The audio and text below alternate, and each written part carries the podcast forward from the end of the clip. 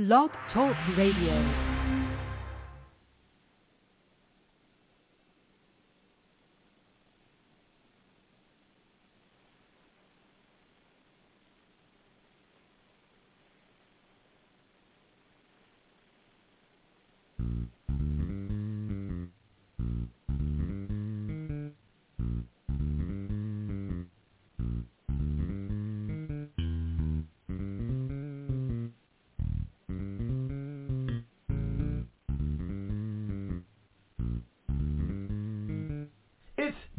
9 with Pastor Steph.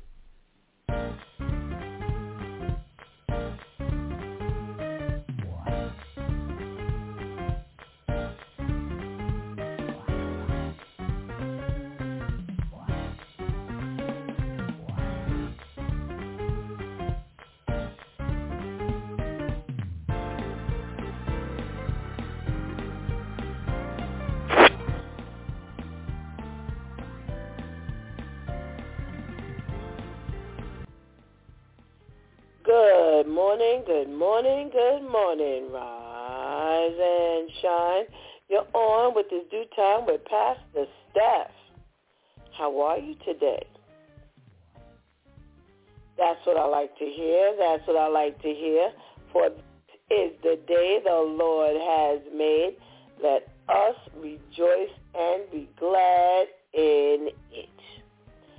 So, where were you on Tuesday? Well, Tuesday was Let's Talk About It Tuesday Church Folk Day.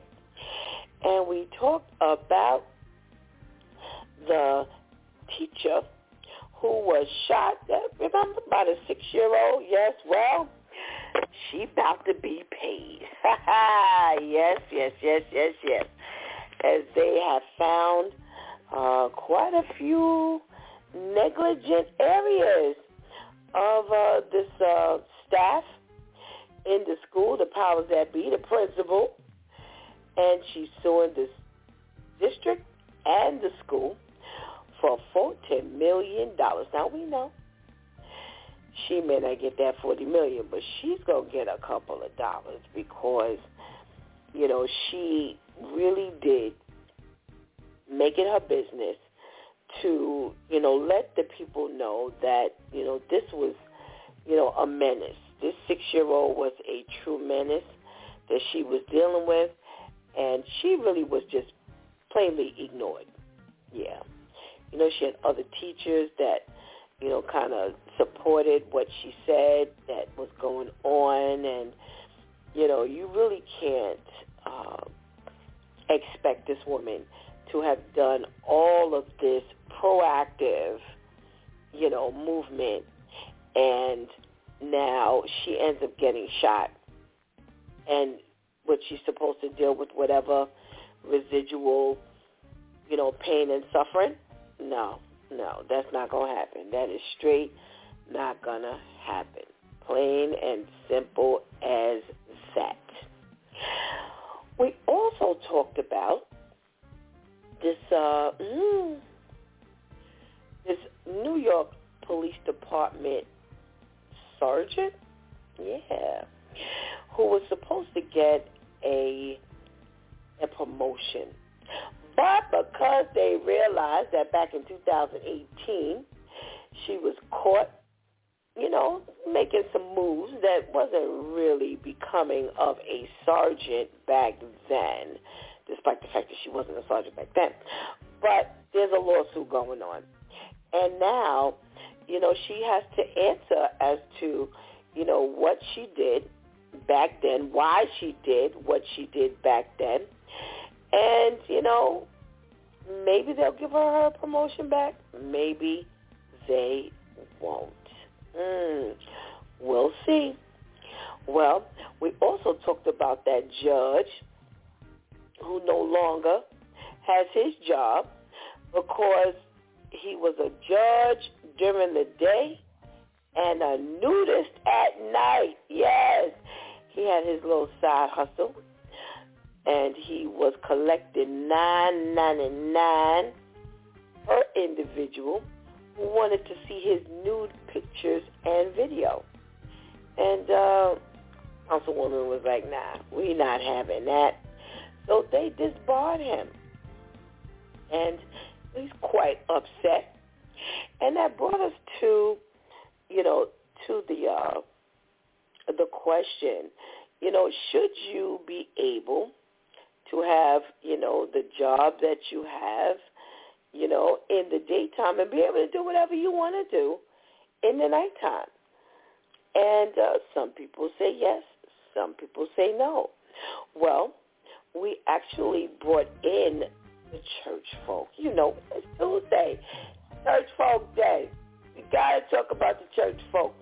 You know, we talked about the church folk who go and sit in the public and they're served wine and alcoholic beverages and, you know, the priests in their collars who are, you know, being served the wine and the alcoholic beverages and, you know, want to throw back a beer or two and, you know, you just really need to take off the collar.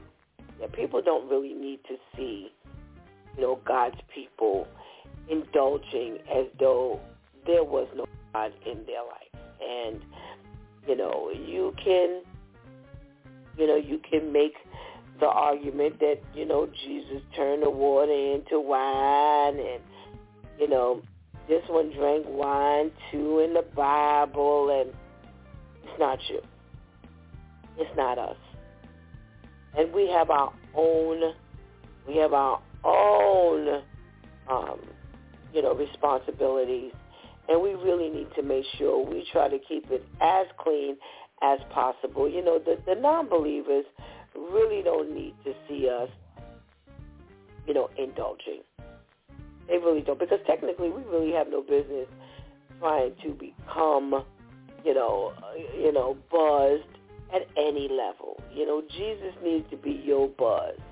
You know, are you really bringing in an outside or external source to alter the temple of the Lord?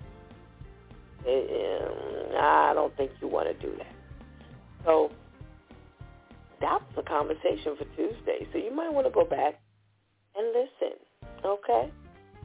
Well, we had no Wow Wednesday this week, but we do have a therapeutic Thursday. Yes, today is therapeutic Thursday, where we discuss uh, matters of the heart matters of the mind, matters of the spirit, matters of your health, whether mental, emotional, physical, spiritual, financial, doesn't matter. We getting it done today. Okay? And, you know, we got our special talk today, our health talk today. So go ahead, go ahead, go ahead, take the time. Go get that healthy breakfast. Go ahead, go ahead, go ahead, go ahead. And tell somebody that it's DEW time where Pastor Steph is on. And whatever you do, don't go anywhere because we'll be right back. I'm Dr. Frank McMillan. And I'm Dr. Raj Devarajan. Colorectal cancer is the second leading cause of cancer-related death in the United States, claiming more than 50,000 lives each year. The cancer occurs in the colon and rectum, parts of the large intestine, and is caused by growths called polyps that can turn into cancer. Screening for colorectal cancer saves lives, but 23 million American adults, about one in three, don't get screened as recommended. Colorectal cancer affects men and women, and the, high, and the risk rises with age and a family history of the disease. If you're over 50 or have a family history of the disease, early screening is recommended. Screening can reduce the risk of colon- colorectal cancer by up to 90% by finding and removing the growths before they turn into cancer. For more information on colorectal cancer and the different screening tests available, visit the American College of Gastroenterology.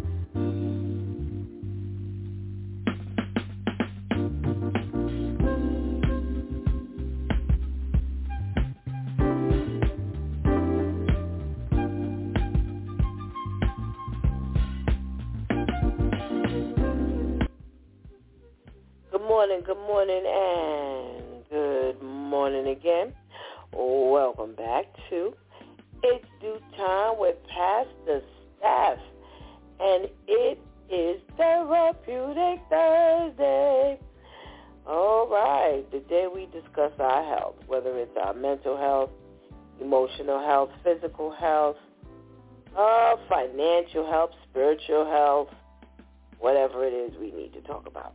And we're going to have a nice little talk today. Okay? All righty. So I'm glad to, you know, be on the other side of the Wednesday part of the week. And God has been really good to us and brought us safely through. So, you know, are you happy to be here? No, I am. I know I am, and I'm giving God thanks every opportunity I get. Okay? Well, I think you want to get your pens out. This here is going to be a piece of information for real. Hmm. See. Hmm. Today, we're going to talk about follicular eczema. Follicular eczema is a type of atopic dermatitis that develops in hair follicles. Now, it causes dry, itchy, excuse me, itchy skin in areas where hair grows, and you can treat the symptoms with a combination of topical ointments and oral medications. I'm about to give you quite a bit of information, so I advise you to uh, get a pen and paper. All right? Well, eczema in the hair follicle can occur due to several genetic and environmental factors, and your doctor will be able to, you know, help you determine the triggers that might be causing your symptoms and help to put together a suitable treatment plan. Okay? Now, what are the symptoms of follicular eczema? Well, they say it's an itchy rash and it occurs, you know, in you know, of the hair growth and it's not limited to the scalp again, but it can include your arms, your legs, and anywhere else where hair grows, and it can also include your trunk.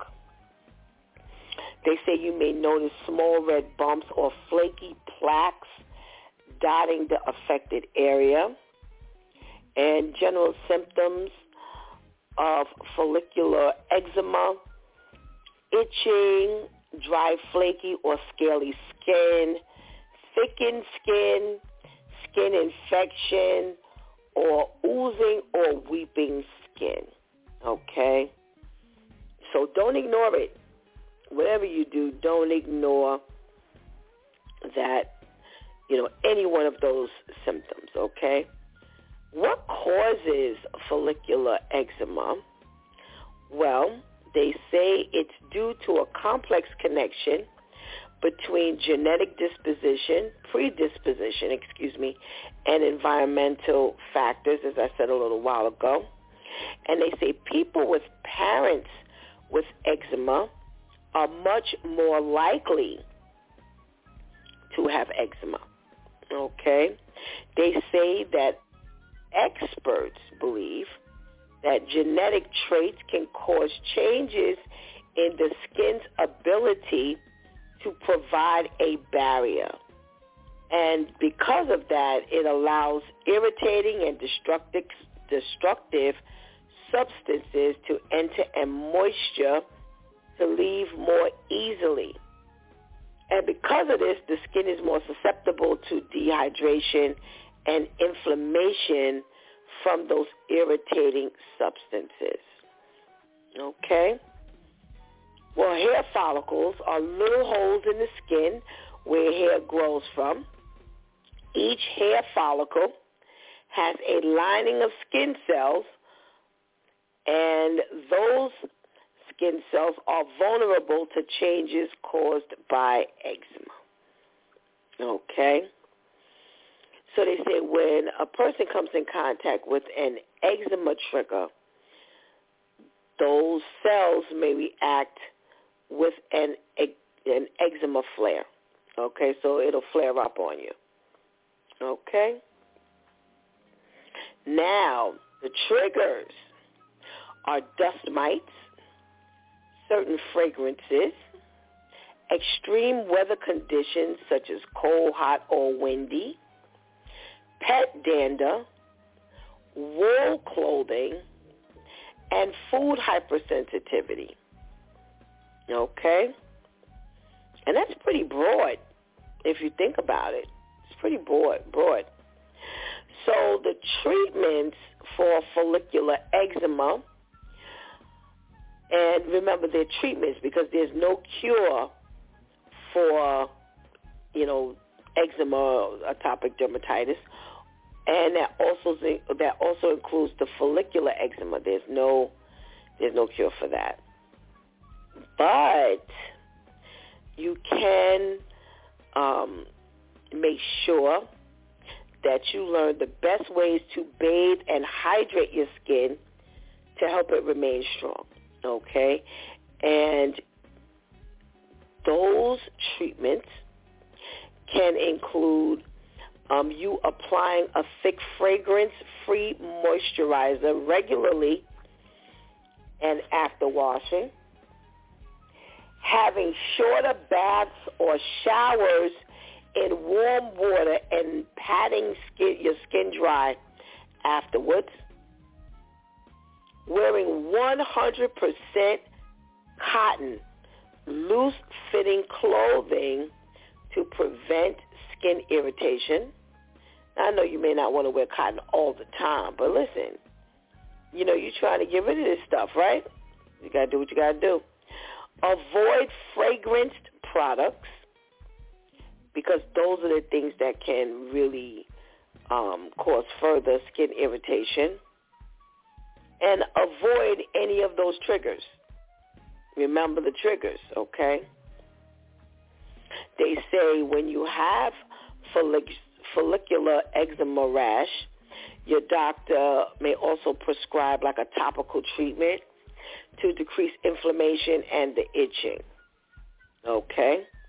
They say light therapy is another method of treating severe eczema and it involves exposing your skin to special light bulbs or a laser. And maybe that's to uh, keep your skin kind of dry, but in a special way. That's what it sounds like to me. They say sometimes people with follicular eczema can take oral meds. Okay. Um, what else are they saying? Hmm. All right. Now, they're saying when should the doctor, when should you, I'm sorry, when should you contact your doctor? Okay.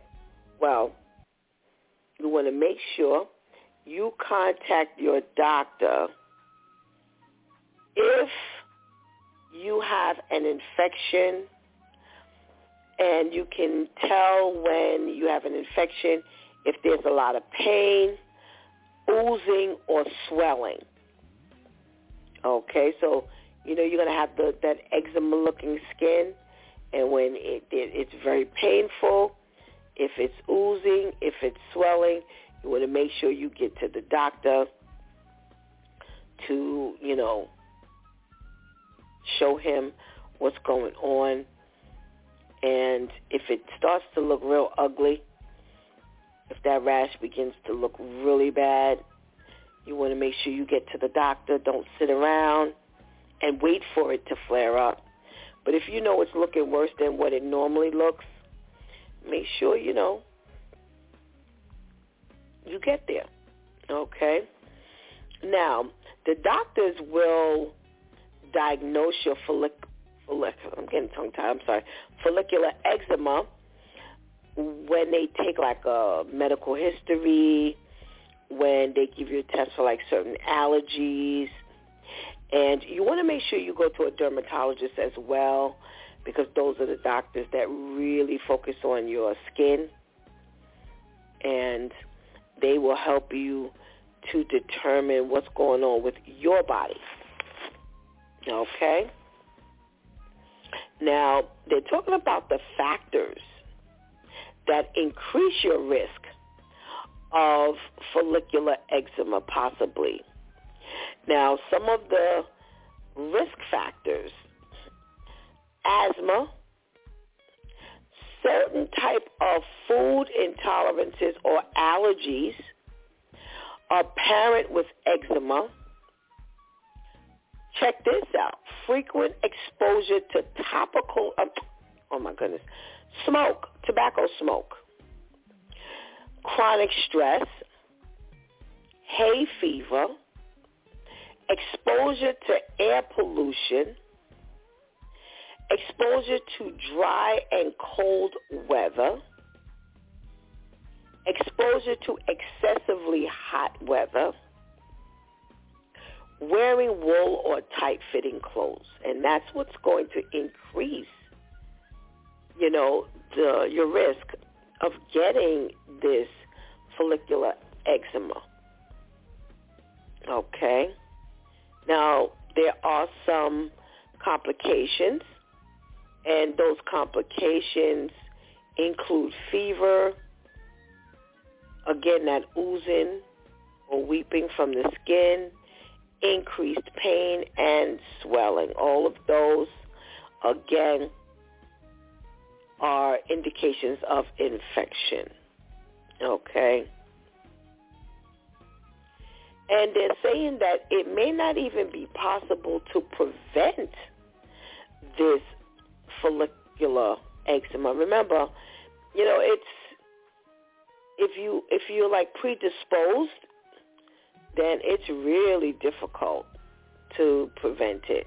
Doesn't mean that you won't that you will definitely have it, but it does mean that, you know, you are you know, you're going to be a little more you know, mm, prone. Okay? So let me give you just a little bit more here.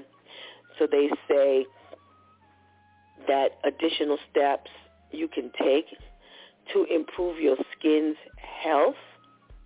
Again, some of these same things. They say avoid using hot water while bathing and use warm water instead. Take shorter showers and baths. Let me repeat that. Take shorter showers and baths, especially if you live with somebody who's paying a water bill. Moisturize your skin right after bathing and whenever your skin feels dry. Okay? Wearing clothing that is breathable and made for from 100% cotton. Again, you know, that may not be, you know, the sexiest thing for a woman to wear, but you can look sexy and itch. oh gosh. They said choose your laundry detergent. You know, we talked about this, remember? We talked about, you know, those laundry products that don't have dye in it or fragrance in it. And make sure you choose your fragrance-free skincare products. All right, so those moisturizers and those lotions and things like that, make sure they are fake fragrance-free. Okay, and they say protect the skin from extreme temperatures. Alrighty. So that's like, that's really interesting. Now they have this other thing called keratosis pilaris, and they say that's another common skin condition. and adolescents and adults are more prone to get that. They say it causes red, bumpy skin in areas with hair follicles due to the buildup of keratin. And they say, unlike eczema, keratosis pilaris does not hurt or itch. It's just that red, bumpy area where the hair follicles are. They say, but like follicular eczema, keratosis pilaris occurs where the hair follicles, you know, um, are. It's most common around your arms, your upper thighs, and they say despite the fact that it can actually occur in other areas, they say that unlike follicular eczema, keratosis pilaris typically resolves on its own and it does not usually require treatment. Okay? And unfortunately, it is possible to have both the keratosis pilaris and eczema at the same time. Well, see, that's why you need to not be sitting around self-diagnosing and make sure you get to a doctor so that you can um, you can be properly diagnosed and properly treated. Okay? All righty. So, you know, I do um I do know about this follicular eczema in the hair on your head, your head. You know, one of the girls, as a matter of fact, Shantice, uh, experienced it with her. I would say she might have been about seven or so. Yeah, and at the time, I didn't even realize she had eczema because she wasn't experiencing it on her um, on her body, but it was definitely in her head, and I didn't know it. Didn't know it, and at that time, I can't think of the name of this shampoo, but the shampoo was black. It was a black medicated shampoo, and you could buy it at your you know local pharmacy. And I bought it, and it was like itchy for her, and it actually took, uh, created like a bald spot in her head, and it became very bumpy. It was itch her, you know. It was just it was just ugly also because it had gotten you know ugly, and I washed it, and it just burst all of like had become like kind of bumpy and it just burst all the you know bumps and it worked wonders. Oh my goodness. I can't think of the name of the shampoo at the time but as soon as i put i, I shampooed her hair it immediately immediately worked and i had to shampoo her hair like that for about a week. Not behind like monday tuesday wednesday thursday but like over a course of like every couple of days. And in about a couple of weeks you could see all you know it it really worked. And her hair grew back. You know the bald spot was gone. And it it really worked. But it was very uncomfortable. Had another daughter who it happened to. And uh, it was different for her because it took a lot of her hair out. And she took it like a champ. Oh my gosh, she took it like a champ. And I couldn't figure out what was wrong. Um, I didn't have that black stuff anymore. They didn't sell it anymore. And when I took her to the dermatologist, they, the, or her doctor, they couldn't figure out what was wrong. And I took her, and there was a, a an African American doctor, and he, you know, I told him what was going on, and he just, you know, looked through her hair he said, I know exactly what's going on. And he had to remember, when I'm telling you this for a reason, one of the, you know, for Shantice, it worked externally. For my other daughter, it worked differently.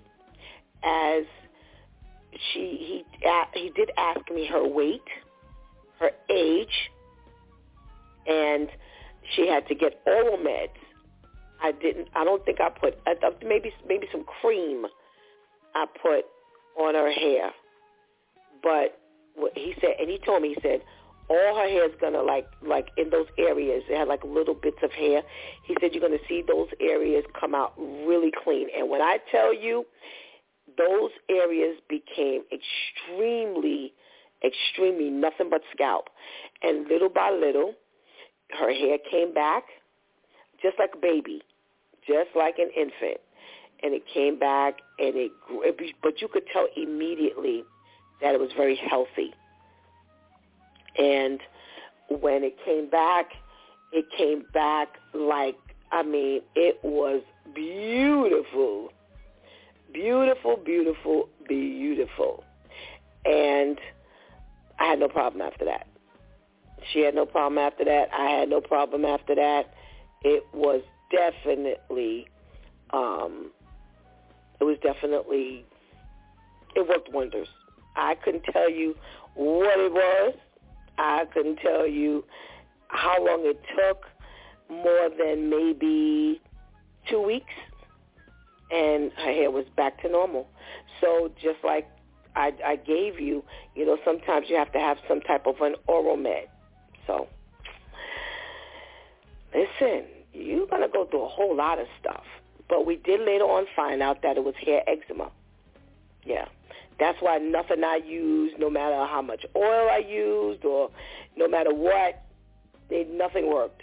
But that's how bad it had gotten. She had like scratched it so much it had become infected and it was just a mess. It was an absolute mess. But listen, make sure you if you see these type things, like again, it's not just your hair. It could be anywhere on your body. Go to the doctor. Make sure you know what you're dealing with. Okay. All righty. Well, today is Therapeutic Thursday. And guess who we have back? We got our sister Gertie back with her segment, Trust Talk with Gertie. And let's say good morning. Good morning, our sister Gertie. Good morning, good morning, good morning. How are How you? Are? I'm wonderful. Can't complain. Thanking God for life, health, and strength. One more day. Brand new mercy. Let's go. Amen. Amen, amen, amen. Thank you so much for joining us. Now, just in case somebody's on for the first time and they don't know who Gertie Gordon is, why don't you just give us a, a- brief introduction as to who you are? Tell everybody who you are. Sure. Um, above all else, I am a child of God. Also a daughter, sister, mother, wife, entrepreneur, and minister. Specifically, All um, through. Okay. specifically through entrepreneurship, um, I bridge the gap between artistry for beauty professionals and business. All right. All right. How long have you been um, doing hair? Oh gosh, I started since I was eight years old. So I'm 44 now. So I started when I was eight, um, but I've been doing it professionally and licensed for 23 years. Wow, wow, wow. That's Mhm. pretty exciting. That is pretty exciting. Well, you It were on with us last month, and for all of you who may have missed last month's segment, our Trust Talk with Gertie segment for the month of March, she started out with a phenomenal testimony. It was unexpected for her and for for me, but it was a wonderful introductory journey. It really was, and it was a definite testament as to who God is and who God can be in your life unexpectedly. Mhm. How things, you know, how he he just works all things out, all things out. He Mhm. really does. So um, does. please, when this is over, go back and listen to last month's segment Um, and I'm going to call on my. Uh, it was in the beginning of the month, so I'm going to call on my girl Ketty to send me over the the uh, the date because I don't have my. Oh, excuse me, boy. They're on it. They're on it, Sister Gertie. Mm-hmm. It was March 2nd. Mm-hmm. I didn't even get shot. I didn't even get our Teddy to get me the information. So I see. I told you it was going to be a hit. They even can tell me when you were on. They awesome. it was it was a phenomenal phenomenal segment, and we talked about you know again the hair and the pulling of the hair and oh my goodness, it was great. So today we're going to talk about something a little different. I did ask um, for questions to be sent in. And one of the biggest questions was hair loss and alopecia. So right. I did give that to our sister Gertie, and I did, you know, tell her I was going to pull up some points of this here um, hair loss and alopecia thing, and right. see what she could give us since she's the expert on this. and let's can we talk about like before we get into the alopecia itself, can we just spend mm-hmm. a little time talking about the reasons why your you know possible reasons why your hair could fall out? Can we start there? Would you mind, or would you right. like give an introduction on it? Well, um, alopecia and hair loss are um, they're interchangeable words. Alopecia it, it means um, the loss of hair. Where some people, I'm not sure um, how many people are aware that there are several different types of alopecia, and it's the different types that really understanding which type of alopecia you have and hopefully being properly diagnosed will be tremendous in your treatment. For instance, um, alopecia areata and um, this one is thought to be autoimmune. And so um, a lot of times I hear people talking about alopecia and they're they're relegating it to being an autoimmune disease. However, it's a condition um, that's a specific type of condition that you experience with alopecia areata. It's autoimmune and it it just literally causes your hair to fall out. Um, usually, you'll find that it's um, like round or oval patches on the scalp and um, when I when I logged in, I heard you start talking about. Um, I heard the ending part of your um, testimony with your daughter. Um, I believe you were saying that it was round. So some people yes. do have it, um, the different patches on the scalp, and it can also be in other areas of the body that grow hair. Areata, which is one type of alopecia, there are subtypes of alopecia areata, and um, they include patchy alopecia areata, um, alopecia totalis, which is um, um, all of the hair on your head being gone, alopecia universalis, which is all of the hair on your body um, going wow. on. So just be mindful of that, right. So it can get very, very in-depth, and um, it's really key to understand what the cause is. We also have androgenetic alopecia, which is pattern hair loss. So we have female pattern hair loss and we have male pattern hair loss. And um, it differs in the way the alopecia is made manifest or present um, in men and women.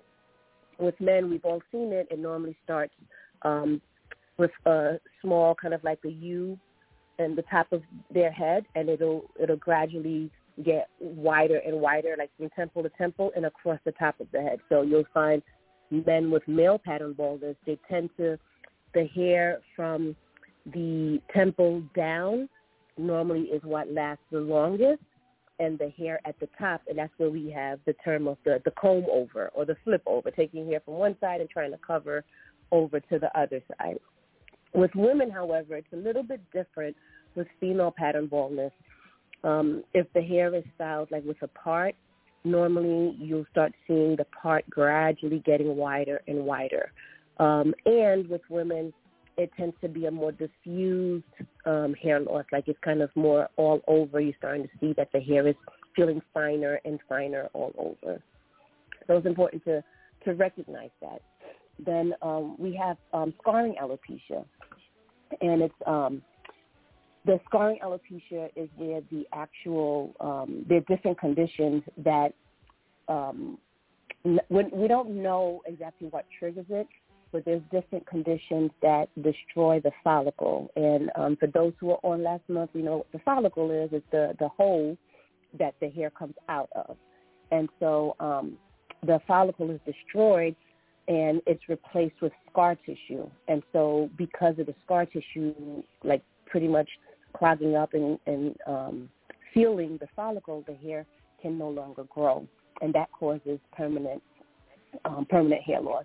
And so you'll find that on the, the sides, the, the front, the lower part of the, the scalp. Um, like I said, there's so many that we can go into. We also have um, our hair grows in three different phases, and and um, one of the phases is called the telogen phase, and that's actually the fallout phase. So we have the growing phase, the resting phase, and the fallout phase.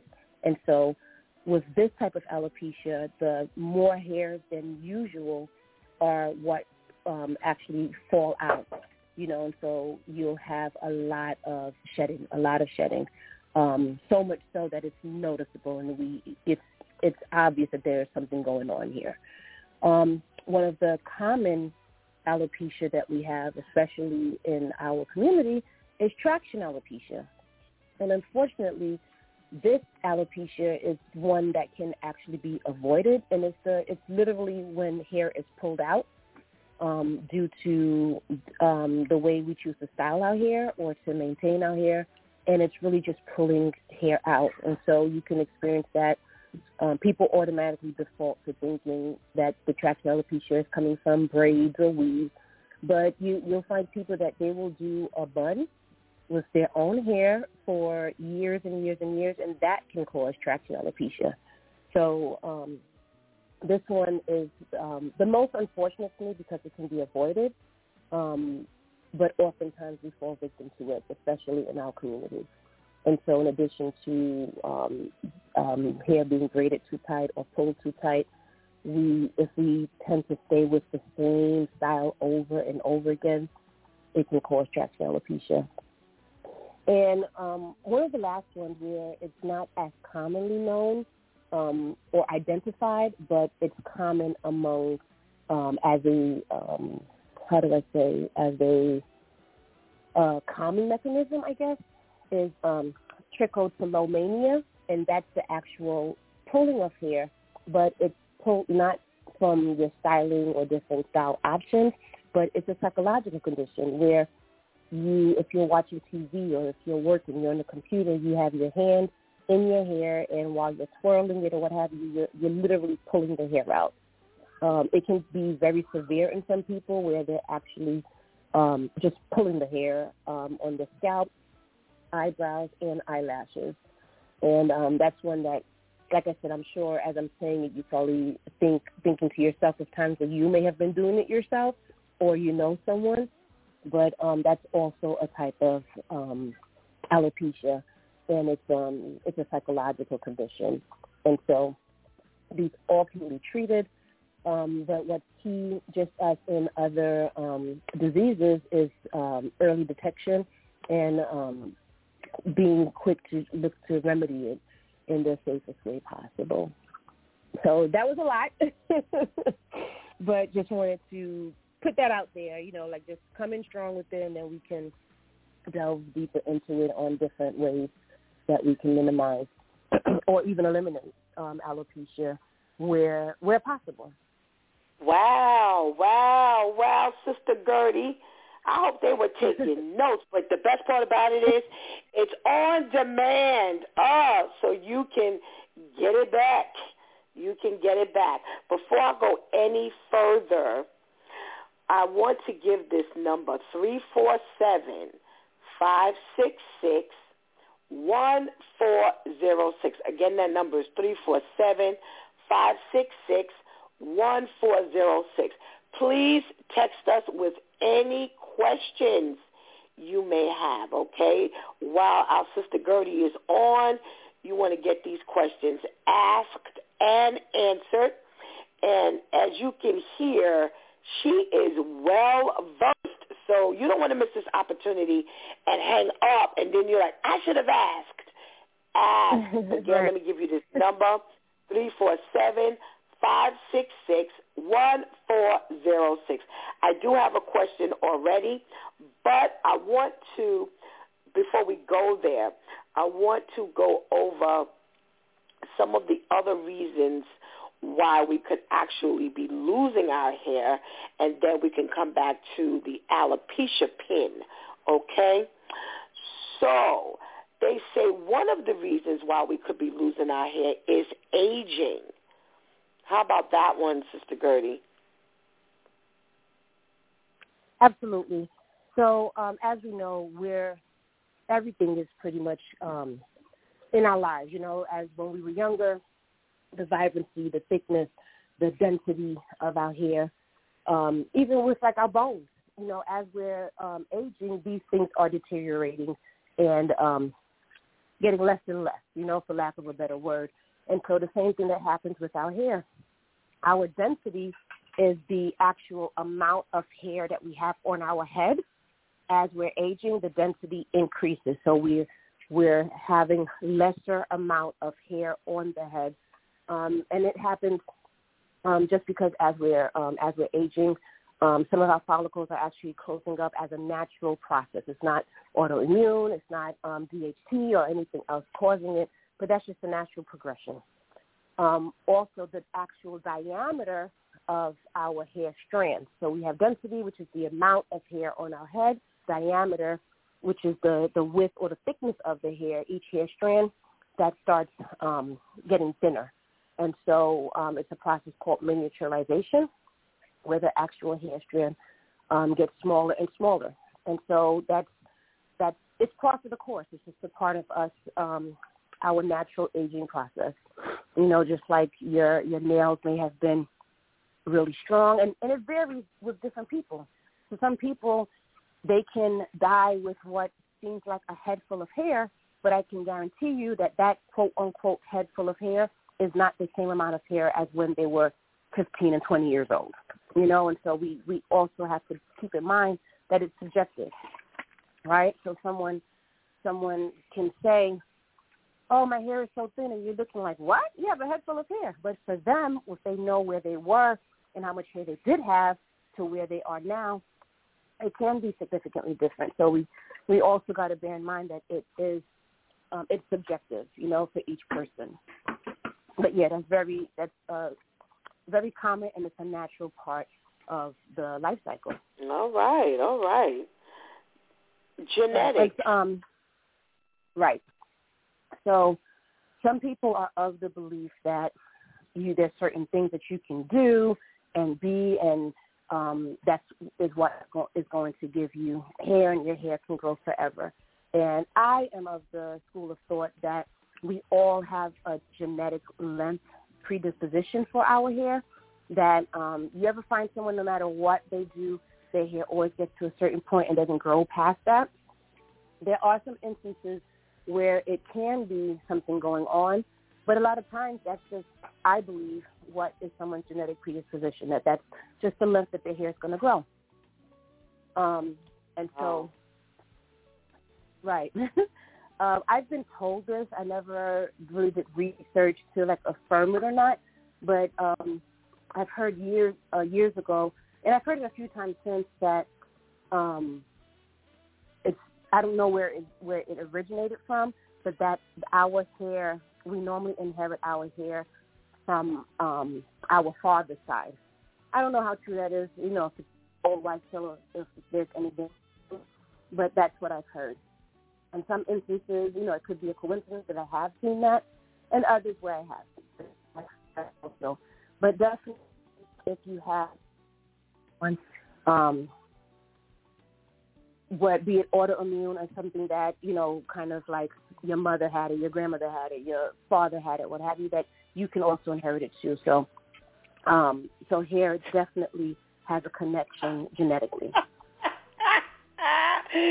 Gertie, you girl, I have to tell you, I had to keep everything from laughing. I I have a daughter who always says this problem is from my father. really? You see? Yes, yes, yes, yes, yes, It is so it's it's hilarious. Oh my goodness, yeah. She says it all the time. She says Right. it all the time. She says it all the time. She says it all the time. Yeah, I've well, heard because it. my mother had, you know, finer hair, and um, you know, the Okay. rest of us have, you know, a better grade of hair. And she always says, Okay. "Oh, this is from my father's side." And so when you said it, I'm like, "Ooh, I can imagine what she must be saying to herself right now." That is hilarious. That is hilarious. Oh my goodness. What So you still not talk about like I've heard it so many times. really, wow, wow, Yeah. wow, wow. Yeah. That's so like I said, interesting. actual research to confirm it or not, but it's Okay. something that I've heard for years. Wow, wow, wow. I would love to to to uh to hear the uh, science on that one, or if it's an actual fact. That would be so interesting. But when you said it, it didn't click at first, and then when you went in for about a a- you know a, a little bit, I was like, wait a minute, she always says that. Yep. So Yep. I, I'm I'm sure I'm sure. Um, I'm sure she's going to be signing with that thought.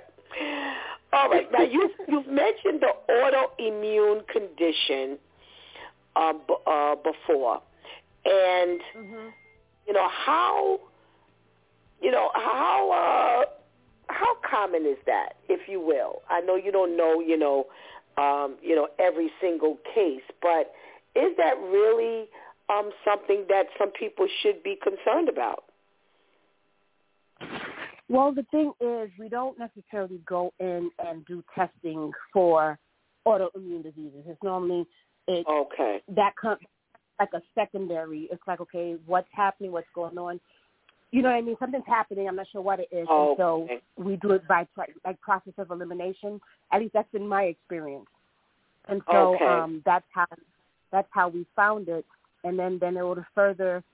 It goes from okay, something's going on. I'm not sure what it is. Let me go get some testing, and we see what it is. And so then process of elimination, and then from there, different things are revealed. Like, oh wow, so you know what? Yes, we have this in my family. What have you? That's how it kind of reveals what's genetic. Also, you know, it's, it's a progression like that. A perfect example is I had a guest, had her for years, and um, I'm really big on properly doing relaxers. I'm not anti-relaxer. I always say the relaxer's not the devil; it's the one applying it. and um, so for for years we were um doing her hair we were uh, her hair was thriving and doing well and then i started to notice she didn't necessarily have hair loss but the actual hair was changing and i'm like Oh. hmm what you know what's going on here and so actually let me piggyback let me go back a little bit before her i had another guest we weren't sure what was going on and she the hair was changing but she had um it was long strands of um, hair loss. So that automatically for me lets me know that okay, something's going on internally. Long story short, come to find out, that's how she was um, found out she had lupus. And so okay. right, so that opened that whole door to me to understanding, you know, okay, how these things affect the hair. Um, and kind of like what the what the hair feels like and looks like and so I just thought I'm by no means am I a doctor, but just from 20 plus years of doing this and seeing it repeatedly, certain things I can identify, right? Um, and there's been a few times where I've actually identified stuff and sent them to the doctor, and they confirmed what I told them that I thought it was. You know, it's it's it's amazing. So Wow. fast forward to this, this next guest, Kim. I've been doing her hair for a while. We didn't color, we relaxed it. She was um, consistent. She's a health buff. You know, she um, is actually a gym teacher. Like you know, all of and she was young, in her twenties, and so all of the check marks for a healthy head of hair, she was checking them off. But we couldn't understand the overall how her hair was feeling. So, um, so I had to start just kind of like by process of elimination, changing certain things. So I changed the type of relaxer. You know, I used something just very, very mild, and we still fuck with the hair. Mind you, the hair wasn't falling out. It wasn't breaking. The hair was just changing. It just felt different, you know? And so Okay. um, we did that, and it wasn't changing. I was changing the products I was using. Um, I sent her to an endocrinologist to go over. You know, we just kept doing just different testing, different things. Um, we stopped relaxing it. You know, we started to grow it out. You know, she still the the texture just changed. And so finally, after it was a good, I would say 12 to 18 months. It was like a good year, year and a half. She finally was diagnosed with celiac disease. Oh. Um, right, and, so, and celiac disease is, you know, where you have to do gluten-free everything. And can you believe once she had the diagnosis, we knew, and she just removed gluten from her diet, everything, her hair started to go back to, to um, normal. You know, everything was fine. So it's just um, to answer the question. So with genetics or just different things, that's how it connects with hair because your hair, just like your eyes and your skin, they normally reveal something that's going on internally, which will trigger the response for you to start to go get testing, right?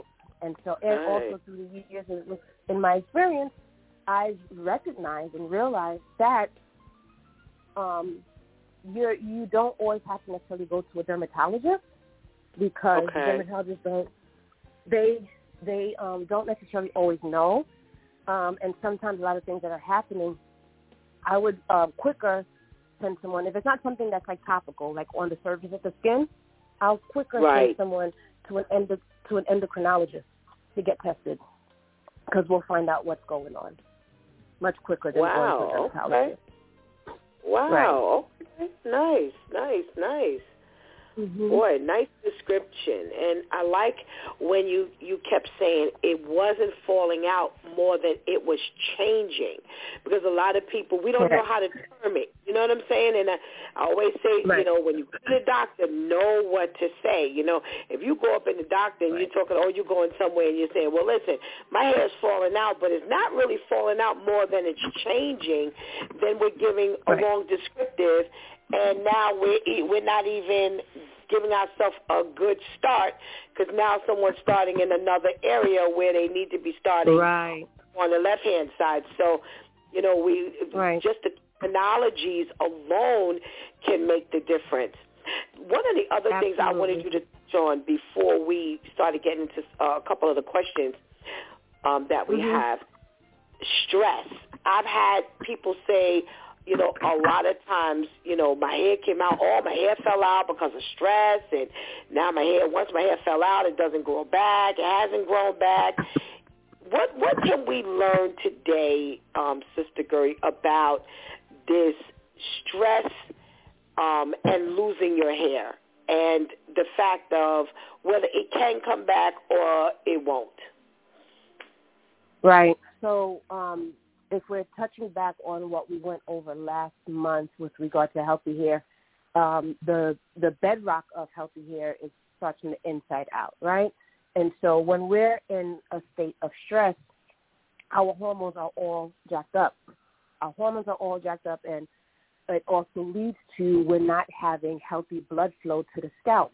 If the ha- if the scalp and your hair at the root, the papilla, this is subcutaneous, it's underneath the skin. If you're not getting a healthy blood flow there, then it's um, deficient. So it's not getting what it needs to thrive. And so what happens eventually? That hair is not able to grow; it's too weak. Um, and that's from underneath. It's not being nourished. You're not getting the right nutrients.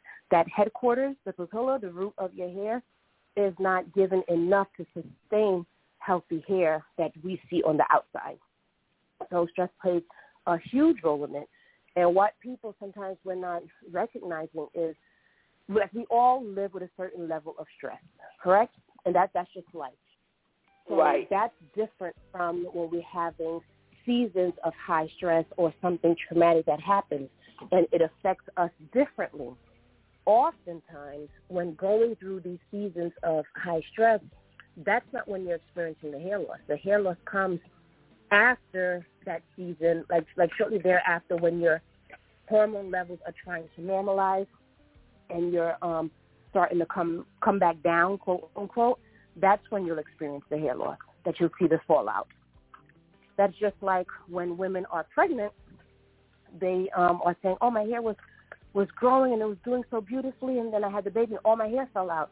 And that's not necessarily the case. What happens is when you're pregnant with your heightened hormones, all that's going on for you to be able to produce and provide the nutrients to your baby, it also is helping with your hair, your skin, your nails, and um, specifically with your hair, it's uh, the resting phase lasts longer, and so you're not shedding as much hair, and so that's why the hair feels thicker.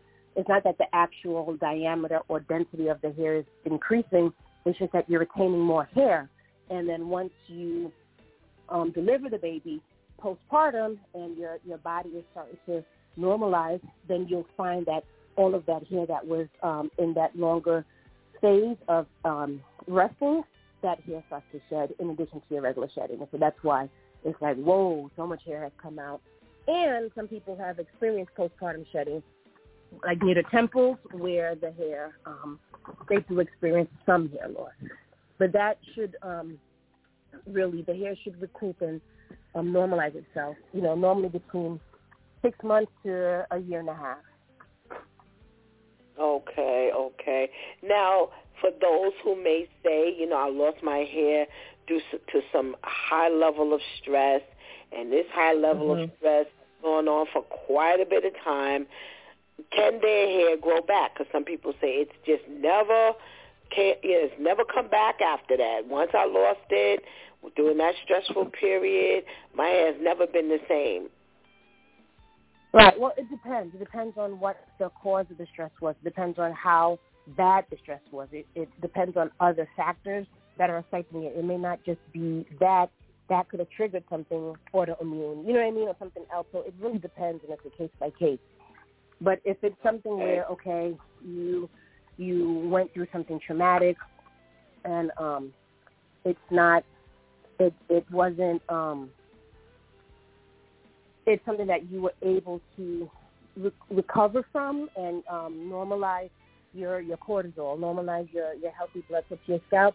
Normally, the hair does come back. It takes a while; it's a process, but the hair does come back. If you find that it's not coming back, I would do further investigation into um, other things that that season could have triggered or caused. And don't we have to take care of our hair, Sister Gertie? We can't expect for our, you know, for for us to just okay. So the stress is going, and we're not going to take care of it. You you cut up. Say that one more time. I was saying that shouldn't we take care of our hair? You know, some people they they lose their hair and then it's like they just lose the desire. So you want to see your hair come back, but you don't do anything. You just sit there right, and you let right. it stay a mess. You got to take care of it. So how should they right. be treating their hair once they've noticed that they've lost their hair and now the stress level is a lot lower now? What should they do to help to, you know, boost their own growth? Well, it has to start um, internally. They have to be mindful of what they're ingesting. What are they eating? What are you feeding your temple? You know, the the outside, the topical, that's you know, that's bottom tier. That's at the end. The main thing is what what are you doing to feed your temple? How are you nourishing? What are you doing internally that is going to eventually come out externally? Absolutely, and we talked about that last month when we correct your segment. We talked about you know the food that you eat and you know your diet. So go back Go back and listen.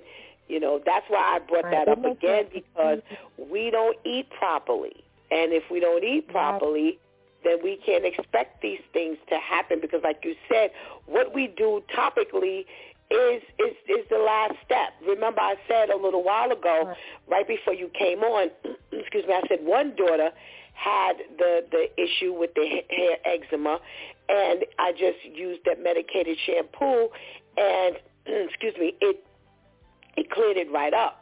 And in a matter of a couple of weeks, the head, the, the scalp was healthy, blah, blah, blah.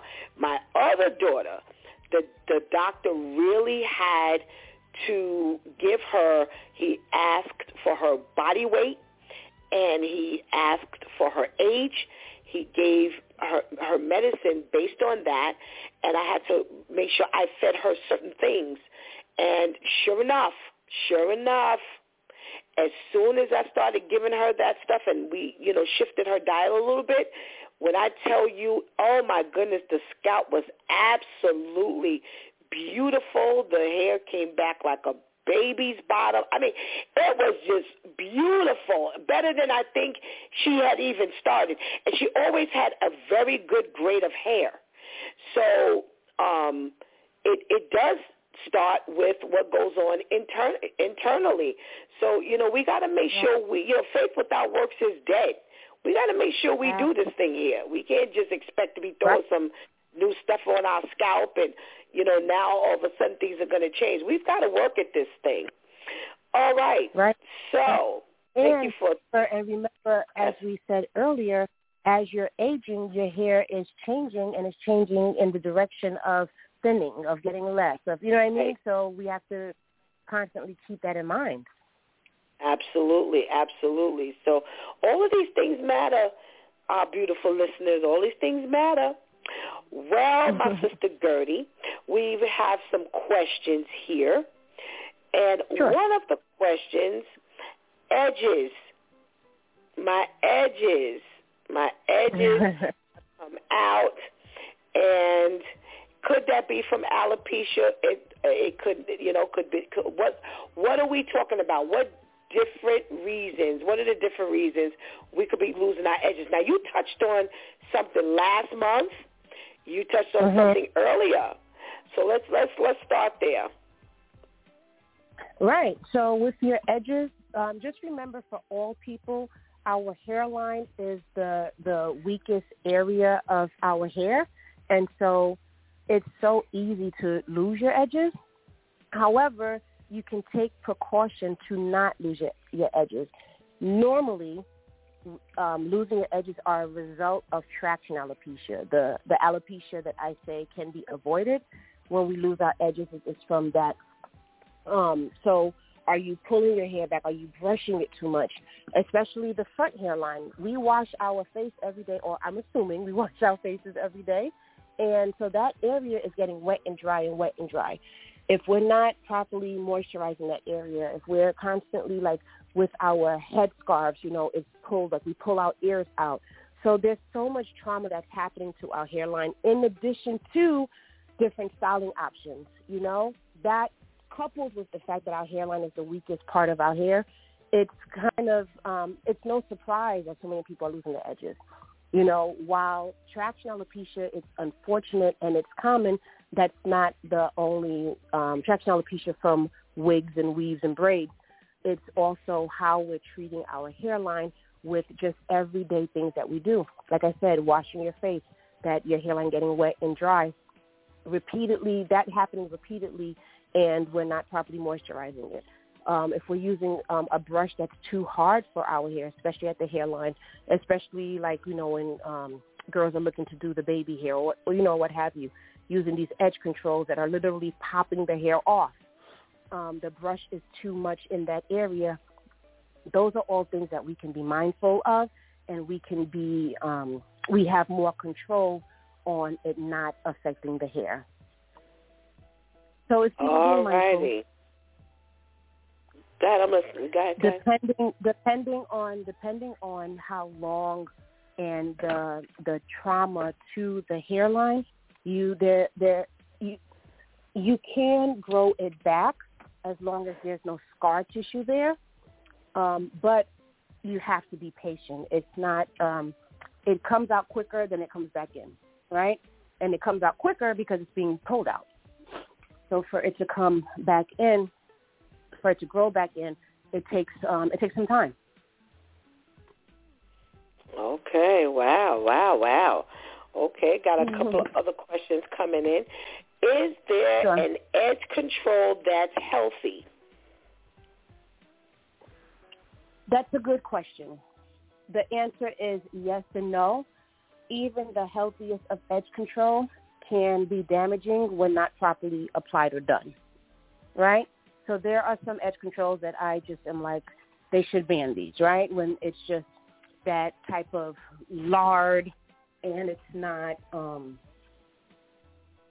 the focus is on laying the hair down so much and sometimes it can be too heavy of a type of edge control for the hair that it's being used on, right? Mm. So if someone has really thick, kinky hair that you need something that heavy, okay, that's not bad. It won't pull the hair out. But if someone has really, really fine edges to begin with and you're using that edge control, it can pull it right out upon application. You see what I'm saying? Wow. So wow. I always say to do your research and go with one that could be more um, that's catered to natural hair or natural ingredients and follow the directions on how to use it. Oftentimes with an edge control, it's not enough to just put the edge control. You either need a brush or a comb to smooth it out. And oftentimes people aren't doing that properly, which is why they end up having this this heavier product just sitting on the hair and then it's um it's gray or white or um cloudy looking and it's not doing what it's supposed to do because it wasn't applied properly. So you didn't mention a, a hair control, an edge control. I'm sorry, right? You didn't mention anyone in particular. You just mentioned one. You said they had lard in it, right? No, I said it's like lard. There's, there's like so many, lard. There, right. There are so many different ones, and so um, oh, I'm sorry, there's an airplane going by. There's so many different ones, and so um, there's. I'm not a fan of edge control. I tend to use cream, and and that's the reason. Sorry, I had to start my car. There's um. There's a um. I like the ones that are like creams, or even the ones that can be like a hair wax, um, a light natural based hair wax. You know, a water soluble hair hair wax. And so um, there are a few different um, brands. Like I use Innersense Organic Beauty. I like their line. Um, I also really like Carrot you know, which is um, tried and true. It's an oldie but goodie. Um, Design Essentials has the almond and avocado line. Um, what else do I like? There's one that is not bad. I just would, you know, proceed with caution. It's um, meat braid and organic something. It comes in like a green jar with white a white label. I think green writing. So those are a little bit um, more conscious for you. I'm not a fan of like the um, what is it called? The um, is it Edge Max or the Edge Booster? Comes in different colors. I'm not a fan of those. I'm not a fan of jam. Um, years ago, I used to use Hicks. It's a black-owned company, black-owned hair. Um, I think one of the first original hair um, edge controls for natural hair to do ponytails and for um, braiding. However, that one is very thick. So on the wrong head of hair, it can pull the hair out.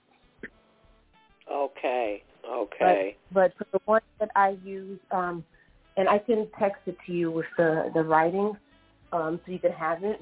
Um, Okay. That is excellent, Innersense, organic beauty, um, and Terra Those are my oh, and design essentials. Those are my top four Okay. that I personally Okay. and I, I'll customize it based on who. Okay. Okay. And that goes back to again who's applying it. You talked about that a lot last month about you know when Right. the wrong person, you know, it could be Right. even the wrong person using the right thing, it still can go wrong. So Right. you know it. So. It, it it really has everything to do with that as well. Which brings my next question. Mhm. Mhm. since you're talking about that, and I'll come back to the loss of the edges. I, I actually watched this this wig come off, and now alcohol being applied to whatever this this thing is that the wig.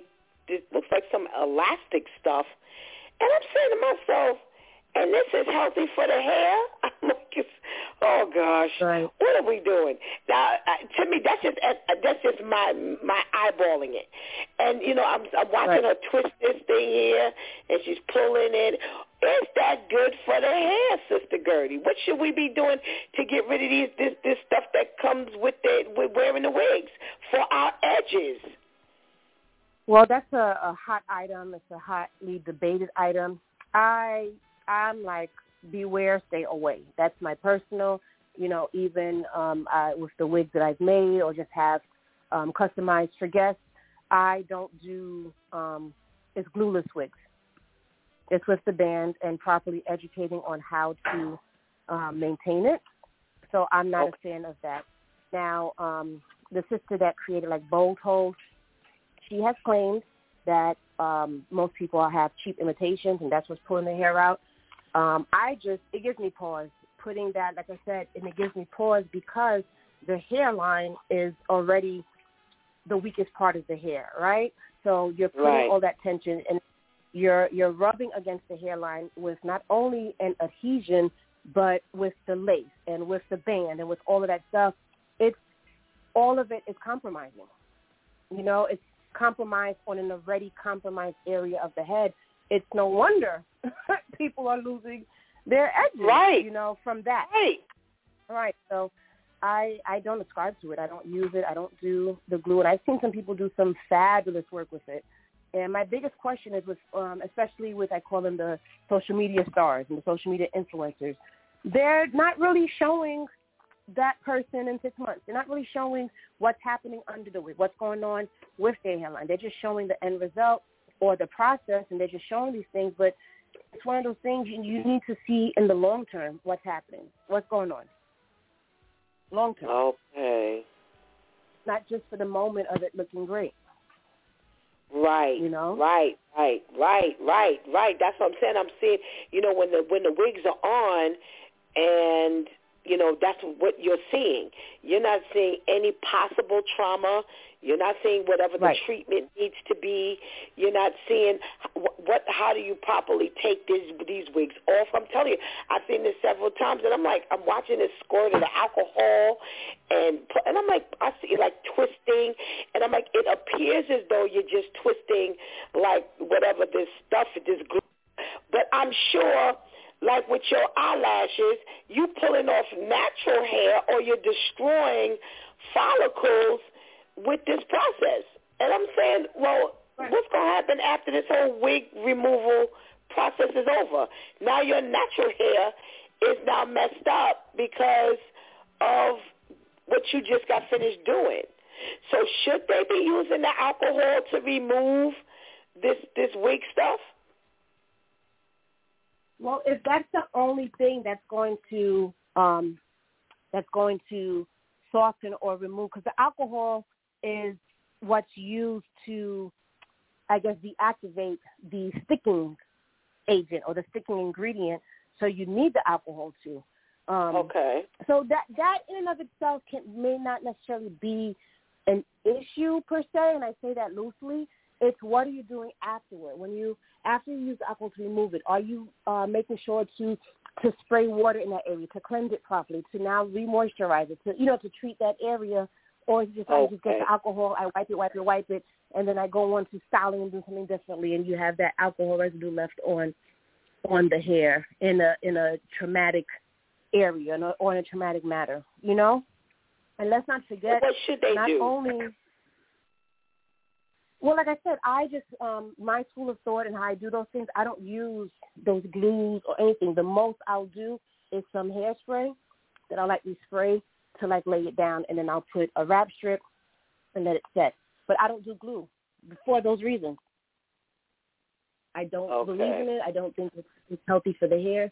And something that we're not talking about that people oftentimes um, overlook is the fact that doing these the wigs and doing all of these other hair augmentations becomes addictive, and it becomes addictive to the point where not only to your point when you're removing them, you're you're also pulling out and removing some of your hair, but you get so used to how these things feel that now your own hair, your natural hair, which once was fine, you feel is too thin or it's not giving you what you want.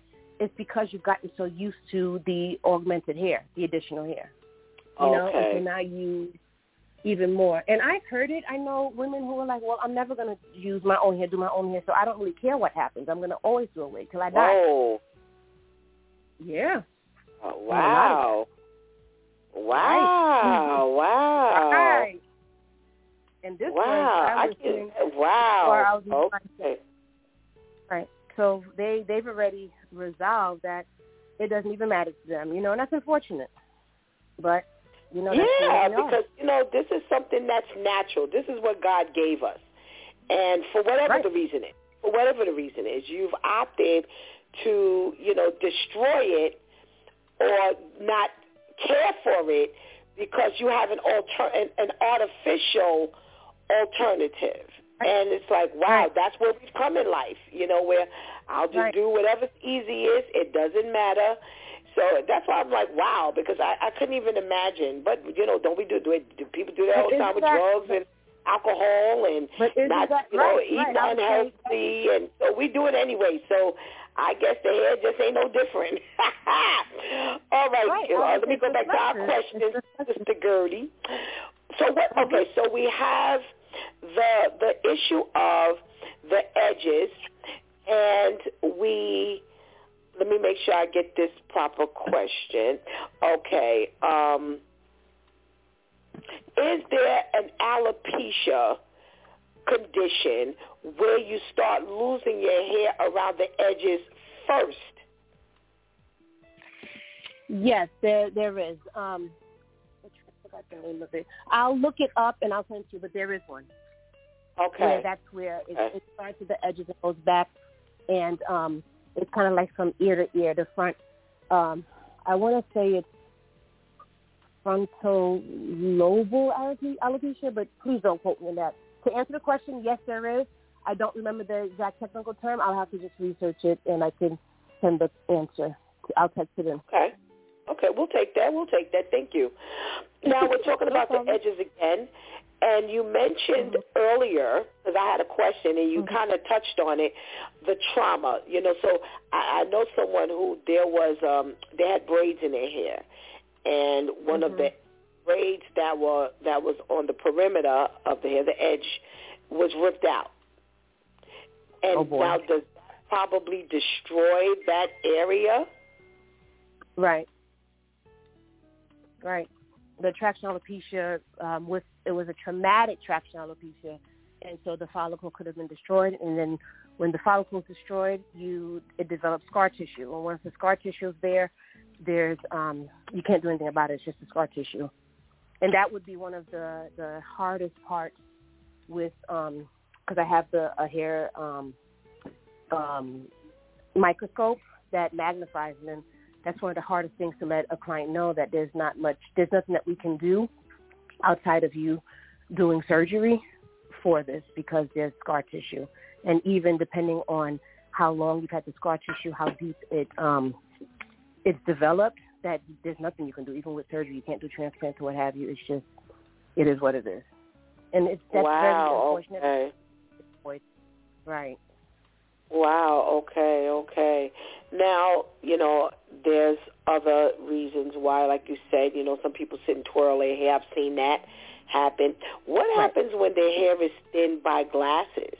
That constant, you know, rubbing of your glasses, and now that that area becomes weakened. What can you do with that, or can you do anything about that? Well, that's the thing. That's one of the casualties of war, as it were, because that's traction alopecia. yeah, that's traction alopecia. So there's not much you can do. Um, okay. Because you because and what we're finding with some people now, from wearing the mask for these past few years, the mask where the the strings are with the mask, it's um, people's hair have broken, popped off, or um, and are pulled out. Okay. Wow. That's okay. another issue that resurfaced with COVID and with long-term COVID, people are having issues with, um, they're calling it COVID hair loss. Wow. Wow. So there's still there's still a lot of research being done on that. So um, it's it's a, a theme that's been kind of presented and brought out, and a concern that um, I've been experiencing in a lot of my classes with South is saying that a lot of people are coming in with COVID hair loss, but there's not a long, a lot of research on it right now because of just the the time. You need time to right. do these studies right. and research to see.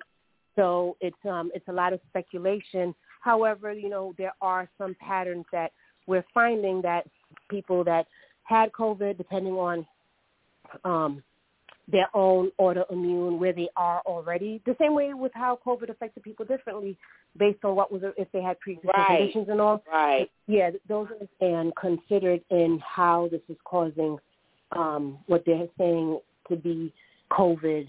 Um, what is it? COVID-induced hair loss. Okay. Okay. Wow.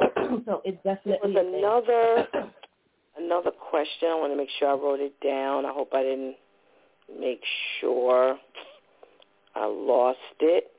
Hmm. Okay, our sister Gertie is on for another couple of minutes.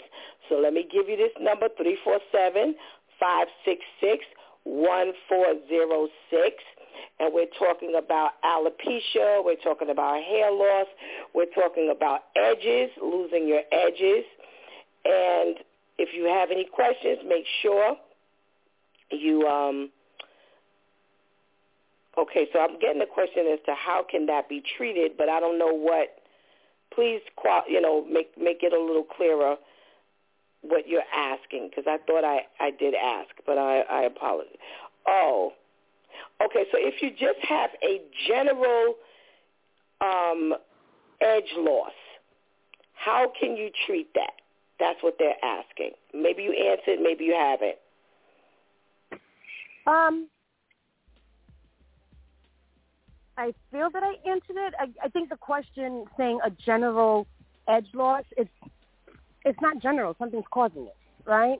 So okay. it's it's it's um if you have a type of alopecia that's affecting it, um, an autoimmune type of alopecia that's affecting it internally. So that can be addressed with being able to get treated for the autoimmune that's causing it. You know what I mean?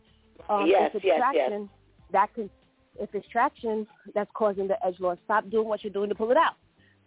you know what right, I mean? Right, if right, It's where you're pulling it, so um, it's not a case where someone is just randomly um, okay. losing their edges. You know what I mean? Okay. Um, even okay. if you have um, some uh, receding hairline, you know what I mean? So you, we can find different things that may, may be happening autoimmune to try to treat it, but those are your your more common causes are um um and like with aging if your hair is overall thinning um like I was saying before with the density and the um the diameter of the hair.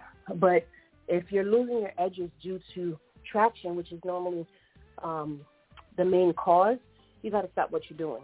And that could be you're always just pulling your hair back you know, right. or what you're using, what you're using to tie your hair down at night.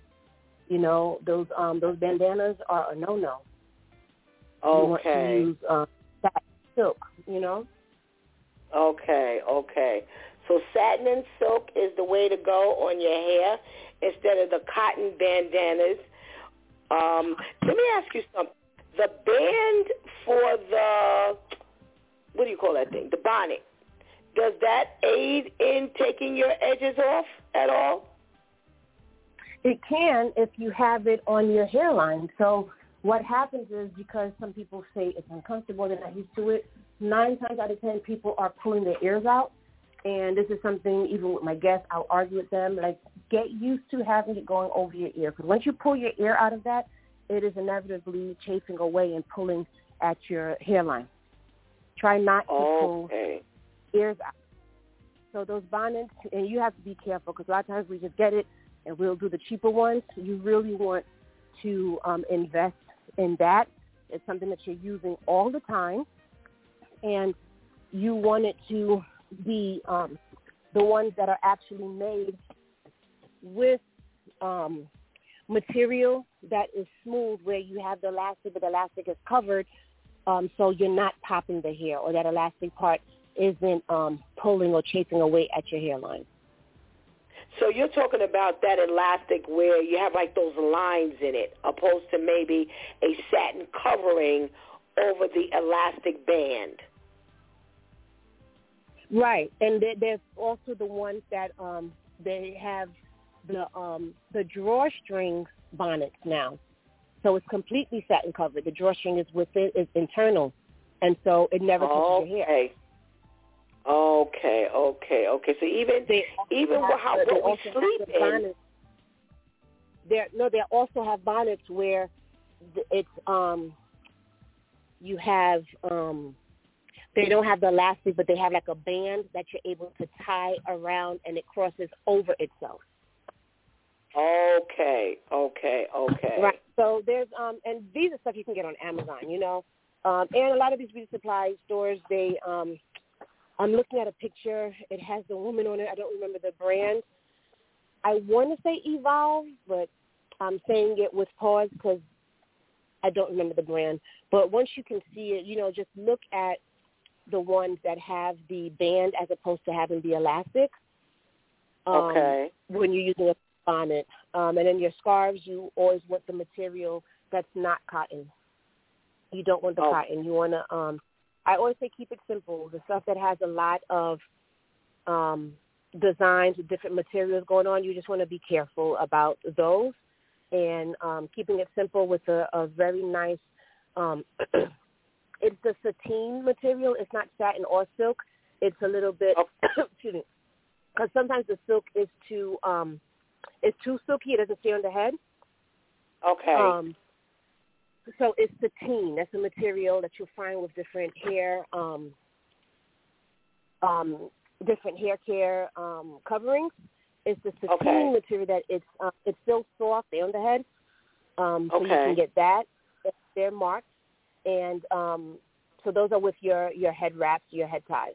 With the bonnets, I would say go for the ones that they have where it's not necessarily the elastic. If you can't tell if the elastic um, band isn't covered, they have the ones that are bonnets, but they have a band that you're able to wrap around, and the band has um, hair protecting. is made with hair protecting material that's not going to pop the hair, nor is it going to dry the hair out. Definitely, definitely, definitely a no-no are using hair nets to sleep in or to cover your hair. Those not only dry the hair out, not protecting the hair, and the material is drying it out and even popping some hair.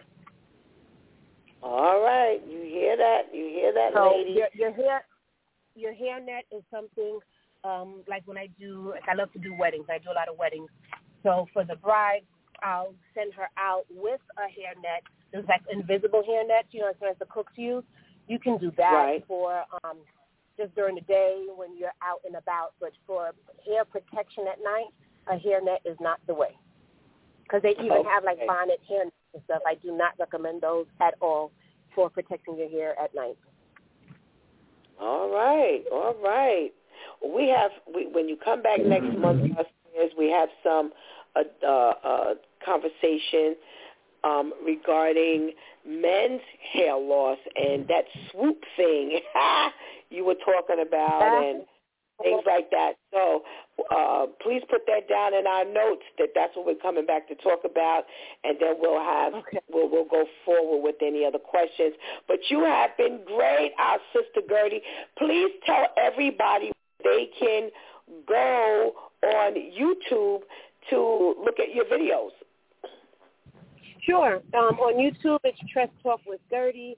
Um, on IG, it's um, the link to YouTube is on my IG, and it's on my website.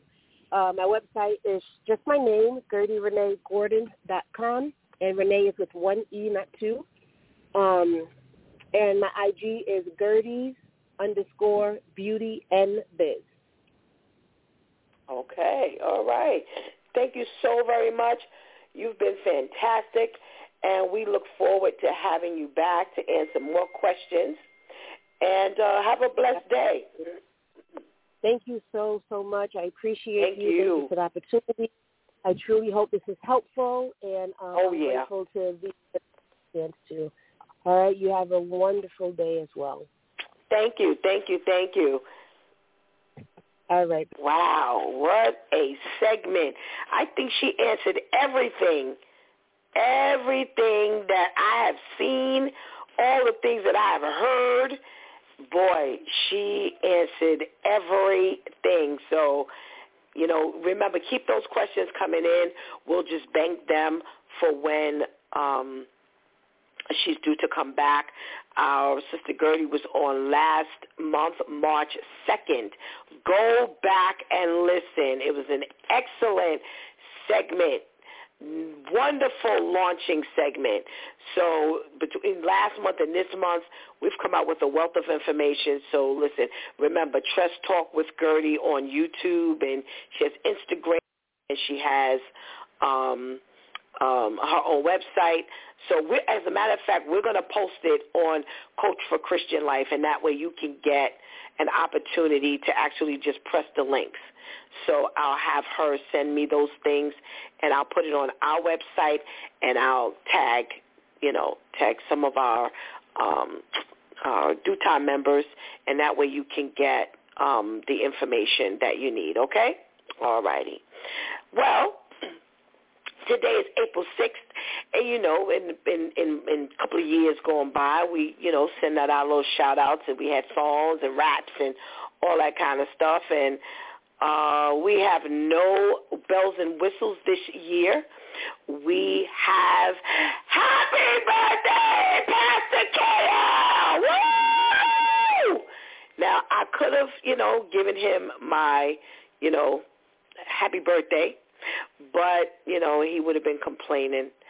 So, and I could have let Pastor Charlotte on, and he would have really enjoyed that. But just wanted to make sure we didn't miss this opportunity to wish our uh, our uh, former life creator.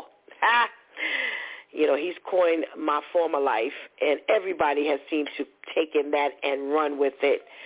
And even people who don't come on, it's DEW Time.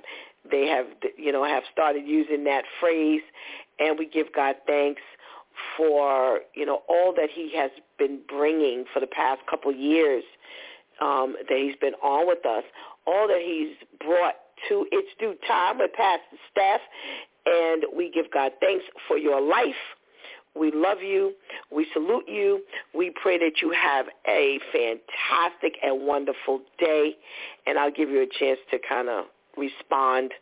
Um, you know, you're not just on to listen, but happy birthday, Pastor KL. Thank you so much. Thank you so much. When I was um, giving the text uh, to come on, and then I heard somebody talk about net, don't put net on your hair, I was kind of upset. I said, you know, that's all I put on my hair at night is net. You know, and, and, and I gotta get, I gotta get me a good wrap. You know, so I came on right on time because I've learned a lot of stuff. So, you know, this just goes to show that you're never too old to learn. So I'll give me a good wrap. I want to thank that young lady for all that information. I, I won't put on any more nets. So thank you so much. That, that that was a birthday gift from me. So I appreciate the shout out. Thank you.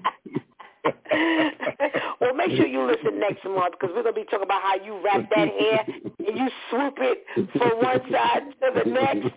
You know how you do it on occasion. That, that's um, right. That, you know, I like I like to put the bang in the front. I put the bang in the front. That's right. That's right. You're going to know how to fix that, that hair, you know, just right for when you're singing. But giving God thanks for your day, um, trusting that God Thank has, you. Know, really um, given you a wonderful year of growth, of learning, of, you know, just blessings upon blessings upon blessings. And we pray that you have a wonderful, wonderful forward into a new year. And we pray that God gives you good health and that, you know, you continue to grow and be blessed. Thank you so much. I do appreciate you, Pastor. You're welcome. You're welcome. You're welcome. And oh, wait, well, hold on, hold on. We got somebody who jumped on, so we're gonna tag her in. Go ahead, Lady Tamika. Good morning. Wishing uh, Pastor KL a wonderful, blessed day. Um, a lot of people just look at the laughter, but uh, Pastor KL is one of those individuals, you know, well, he'll, he'll hide in in the cut. He sneaks in, you know, to let you know that he's supportive um, and that he's there. And so I just honor you on your day. I appreciate who you are. And I pray that God continues to bless and strengthen you and equip you with everything that you need exactly when you need it. Have a blessed and beautiful day. Oh, Thank you so much. All right. I don't know about you sneaking up in the cut. I, you know, I, I can't attest to that one. But uh, we'll, we'll, let her have her say. Thank you, Lady Tamika. Have a blessed one. Oh, we got we got another shout out for you. Fire away. Happy, happy, happy, happy birthday, Pastor KL. Thanking God that he allowed you to see another year. Thanking God so much for reuniting us. And I hope you have a blessed day today. Don't be serving no alcohol today.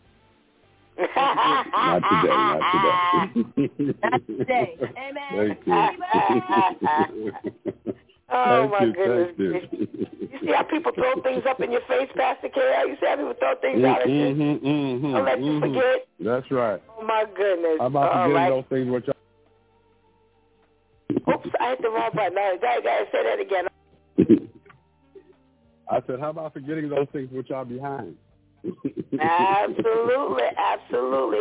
Now, you know, we have our, our, our favorite listener on here today, and I'm sure she wants to say something to you. Fire away. Happy birthday to you. Happy birthday to you. Happy birthday to Pastor KL. Happy birthday to you. Happy birthday. Thank you, thank you. That must have been Wow. Charlotte's cousin. Wow. Well, thank you so much. You want to say who it is, just in case he doesn't know? I know who that is. This is. is your favorite listener, Teddy. Thank you. Thank you, Teddy. Thank you so much. Thank you so much. Have a blessed day. All right, Pastor KL. So again, we pray that you have a wonderful, wonderful, wonderful day and uh, all of God's blessings to you. Thank you so much. Thank you so much. I appreciate You're welcome. You're welcome. Okay, have a nice day. All righty. Well, you know, it's that time. We didn't have a pray for them today, but boy, were we filled today with our Tress Talk. And I knew, I, you know, I've been wanting this segment for a while. I've been wanting this segment for a while, and you know, it, ironically, let me tell you something. Let me show you how God, God, in, in God's timing. I have been after Sister Gertie for years, years. It's been, it's been, a, it's been, it's been years because I remember trying to reach out to her for something else, for something else completely, when we first started the broadcast, and she wouldn't answer me. And then after a while, she started answering me, and then I couldn't get. Uh, we would talk, chat like um, uh, what do you call it, direct messaging or messenger, and then finally we uh, she was we were in church together one day at a at a Women's Day service, and she was speaking. And afterwards, I went up to her and I and I was like, "Do you, does my face look familiar to you?" and I said, "Who?" Was she was like, "Oh my goodness, it's you! You? Yeah, yes, me." And um, like I said, at that point, it was not. It had nothing to do with this here, and it wasn't until actually um, connected again and we were talking, and I was like, you know what? How would you like to come on, on you know, on a regular basis? And I knew it had to be monthly because women. That's something that women really, really battle with between that and women's health issues. And she was so she was so happy to be able to come on once a month. And I was like, all right, then let's do it. Let's do it. Let's do it. Let's not waste any more time. And like I said, just in between last month and this month, man, it has been a wealth of information. So I'm so grateful that she's even taken the time to come on. So, you know, make sure you hit her up. She says Instagram. She has her own um, her own website, and she's on Facebook. So, you know, make sure you hit up and ask any questions. I'm going to make sure we post um, that information, her contact information on Coach for Christian Life, so you have no reason not to be able to reach out to her, okay?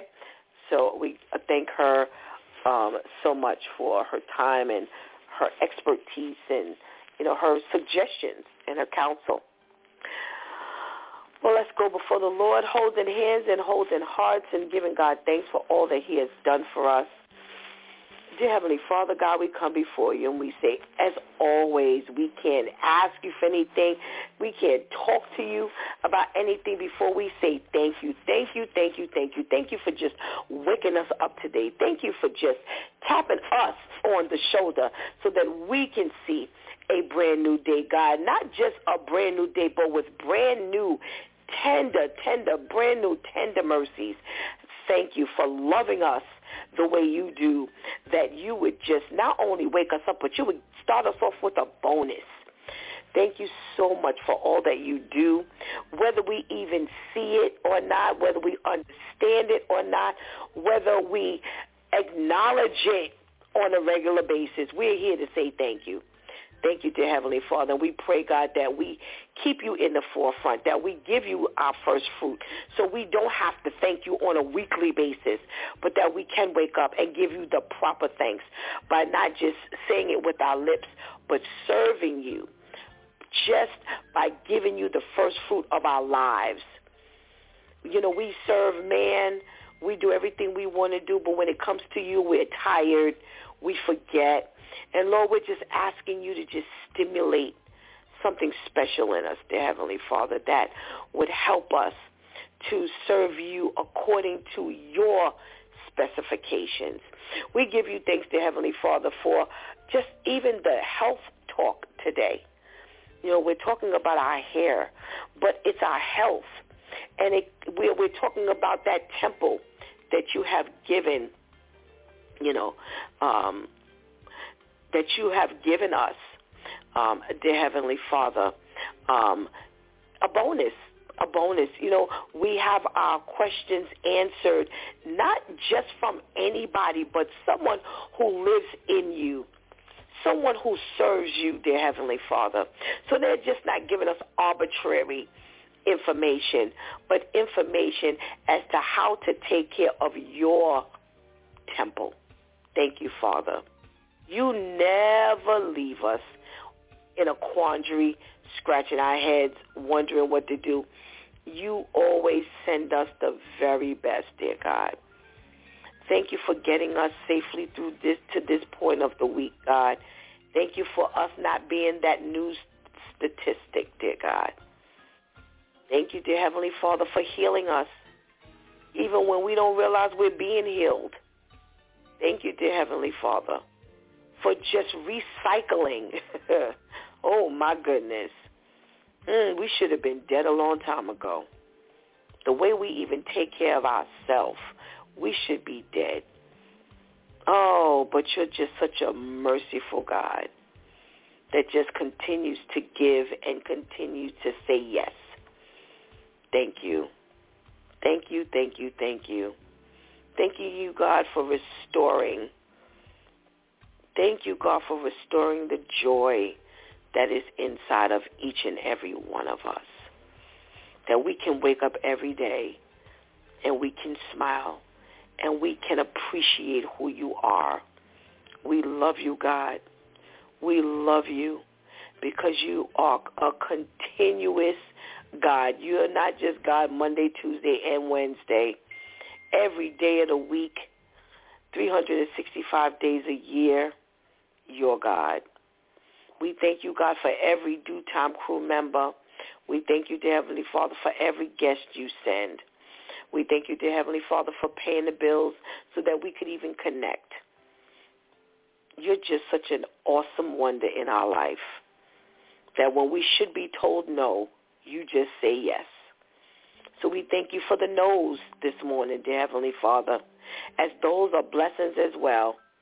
Because if you said yes in times that we've asked for things that we didn't need that would have been destructive to our lives, we may not even be here to say thank you. So we thank you for the no's as well, God. And we give you the glory and the honor today.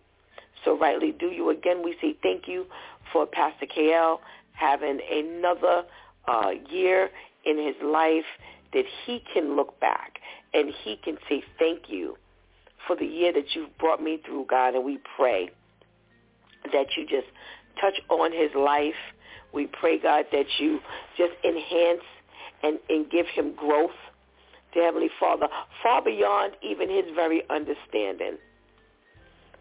Thank you, Father, for all that you do. In the name of Jesus we pray. Amen. Mm, what a day, what a day, what a day. You know, I just give God thanks for, you know, all the times where, you know, we we don't even appreciate him. We don't even appreciate him. You know, when when you look at the things that we do, you know, let's let's even talk about what we would, you know, we we talked about today, how we mistreat, you know, the the person who said, you know what, I it don't matter to me, you know, I'm just gonna wear wigs and whatever else, you know, um, going forward. You know, it doesn't matter how, you know, what goes underneath. It's the same way I said last, you know, the last, I think it was last month when I talked about my teeth. And I said, you know, the dentist would say, you know, oh, I'm going to give you, know, come on, we could do a root canal. I was like, nope, just pull it out. Because I'm thinking that the rest of the teeth were going to stay intact. Because it took me into my 30s to, you know, to even begin to have any problems with my teeth. And I was like, just pull it out. I got more. And look at where I am now. I got to pay. And I ain't got no money to pay for no new teeth or replacements. You know, hindsight is 2020. And how we take care of ourselves, you know, today is most times a, pro- a byproduct of what we've done previous, previously. And, you know, if we, we say, you know, if I could go back and I could do it, uh, I would do it differently. And we don't get that chance to reverse these things. It's not our say. And that's why God really encourages us through in his word and that's why we have, you know, Dr. Gordon. Oh, and we have Gertie Gordon.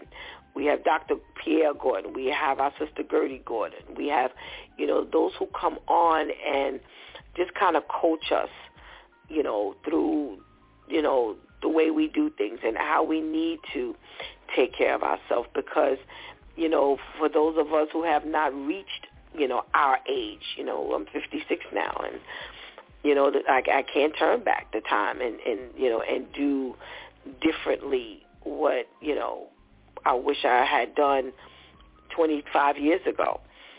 Do it right now. Make sure that you're correct in what you do right now. Because, and then you could do about this later. And you don't want to be sitting back talking about, boy, I wish I had saved those teeth. Yeah, because now I say, well, Stephanie, really, you could have endured the root canal. How much you thought that you know it was going to be a headache or you know you're so worried about the pain level. If you got through whatever whatever you could have gotten through the pain level of your teeth and things would be different now. But again you know we can't go back in time. We can't change the things that we did not do back then and a lot of the stuff we're enduring now is because of the negligence you know, that we, you know, how we didn't take care of ourselves. You know, I tell some of the, the, you know, the young people when I see them and I see them cracking their knuckles, I say, stop doing that. I remember older people used to tell me, stop cracking your knuckles. I have arthritis in my hands. You know, could I not have, have you know, have arthritis? Maybe not. But, you know, I use my fingers a lot. Typing, violin, piano. You know, these fingers have been through a lot. But did the cracking of the fingers, you know, the knuckles, did that help to expedite? So, you know, when, when people speak to you who've been somewhere, listen. Listen. Take the advice. You know, young people these days are much different. You know, when you talk to them, it's like they look at you like they're crazy, like you're crazy. You ain't got nothing for them. They know, you know, more than what you know, or you know, they rather learn for themselves. And I'm like, who does that? You know, but again, I always say that's because they ain't been through nothing yet. When you've been through some things, and when you look back on what God has brought you through, and you just say, hallelujah, I'm on this side of it all. You really try to reach back and you try to advise and coach and mentor and, you know, just let people know, you know, how they can make it happen just a little bit differently. Well, that's the way we talk about God and Jesus and, you know, how the mistakes we've made in our life, had we not made those mistakes, how our life could possibly be different now. You don't want to go through life with regrets. You don't want to go through life, you know, wishing you had done things. And I give God thanks for this broadcast. You know, again, you know, the, the, the phrase that's been coined, my former life, you know, it really indicates a lot. It really indicates, you know, where we were and where God has brought us from and to. And that's what we're supposed to be, you know, doing. You know, singing the praises of God, sounding the alarm as to how great and wonderful God is and how, you know, just glorious it is just to sit on this side of, you know, your decision. And you ask, what in the world was I waiting for? Because the joy of the Lord is our strength. Jesus is our strong tower. You know, there's nothing better than God. Oh, my goodness. There's no one better than God. There's nothing that beats being able to go to God and he address all your concerns. There's nothing better than waking up every day with hope. I always look around I say, ooh, how does this world function in such a hopeless state? They don't want God. And we see this world crumbling more and more. We see the world turning against itself because they don't want God. They have nothing. They, they, they, they, there's nothing they want from God. And as they're watching this world just crumble right in front of them, instead of them running to God, they rather stay on that side of the fence. You couldn't pay me to be on that side of the fence these days. Not from what I know now. Not what I know now. That God is the lawyer in the courtroom.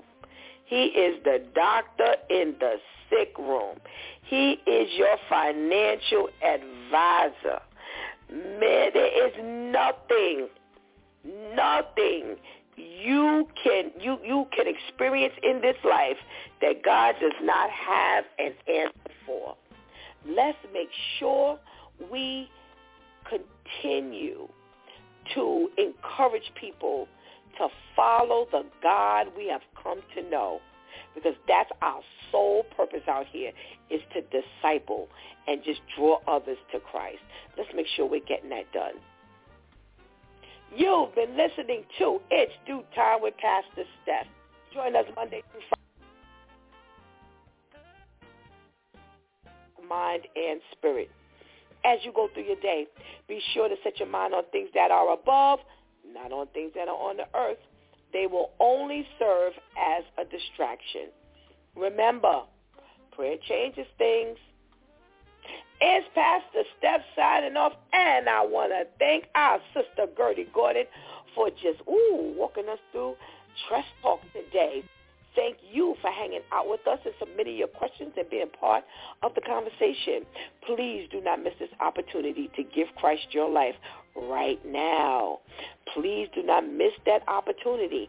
If you've given your life to Christ, just really work on strengthening that relationship right now because tomorrow and later is not promised to any of us. Until tomorrow, God spares, where it's Freestyle Friday. Until then, I love you.